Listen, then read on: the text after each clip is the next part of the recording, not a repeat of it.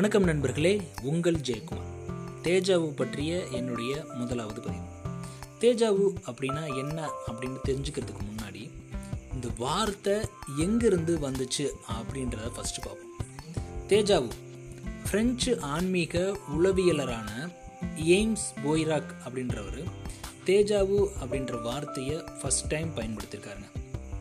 அதாவது தவறான பரிச்சய உணர்வு பற்றி ஆயிரத்தி எண்ணூற்றி எழுபத்தி ஆறாம் ஆண்டு பிரெஞ்சு சஞ்சிகை ஒன்று எழுதும்போது தேஜாவு அப்படின்ற சொல்லாடலை எய்ம்ஸ் போய்ராக் என்பவர் பயன்படுத்தியிருக்கார்.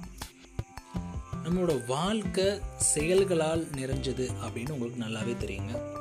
நல்லதோ கெட்டதோ. பலருக்கு இந்த குறிப்பிட்ட விஷயத்தை செய்யும்போது அது ஏற்கனவே செஞ்சுருக்கோமே அப்படின்ற ஒரு எண்ணம் தோன்றும். இல்லை இந்த வார்த்தையை ஏற்கனவே பேசியிருக்கோமே அப்படின்ற எண்ணமும் தோணும். அதுக்கு பேர் தாங்க தேஜாவு. ஆனால் தேஜாவு ஏன் ஏற்படுது அப்படின்றதுக்கான காரணம் என்னன்னு தெரியுமா உங்களுக்கு? வாங்க பார்க்கலாம். சார் நம்மளுடைய முந்தைய பதிவில் பார்த்தீங்கன்னா ஜமாய்வு பற்றி பார்த்தோம். இந்த ஜமாய்வு ஏற்படுவதற்கான வாய்ப்பை விட தேஜாவு ஏற்படுவதற்கான வாய்ப்பு ரொம்பவே இருக்குன்னு ஆராய்ச்சிகள் சொல்லுதுங்க. நீங்கள் அடிக்கடி ட்ராவல் பண்ணுறவரா அப்போது இந்த விஷயம் உங்களுக்கு தாங்க நீங்கள் நிறைய இடங்களுக்கு ட்ராவல் செஞ்சு போகிற அனுபவம் உங்களுக்கு இருக்கா? நீங்கள் புதுசாக ஏதாவது ஒரு இடத்துக்கு போகும்போது ஏற்கனவே தெரிஞ்ச இடத்திற்கு வந்திருக்குமோ அப்படின்ற எண்ணம் உங்களுக்கு தோணும்.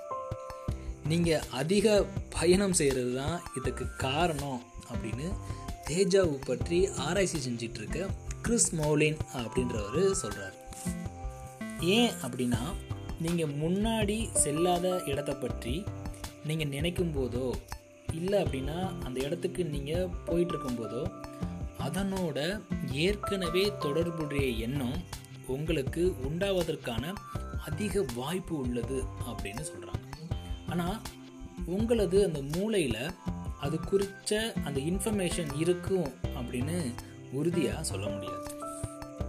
ஒருத்தர் எவ்வளவு பயணம் போகிறாரோ இல்லை எவ்வளவு வேறுபட்ட புதிய அனுபவங்களை அவருக்கு கிடைக்குதோ அவருக்கு அவ்வளவு அதிகமான அளவு இந்த தேஜாவு ஏற்படுவதற்கான வாய்ப்பு இருக்குது அப்படின்னு ஆராய்ச்சி முடிவுகள் சொல்லுது. நன்றி நண்பர்களே மீண்டும் நாளை இன்னொரு பதிவில் உங்களை சந்திக்கிறேன்.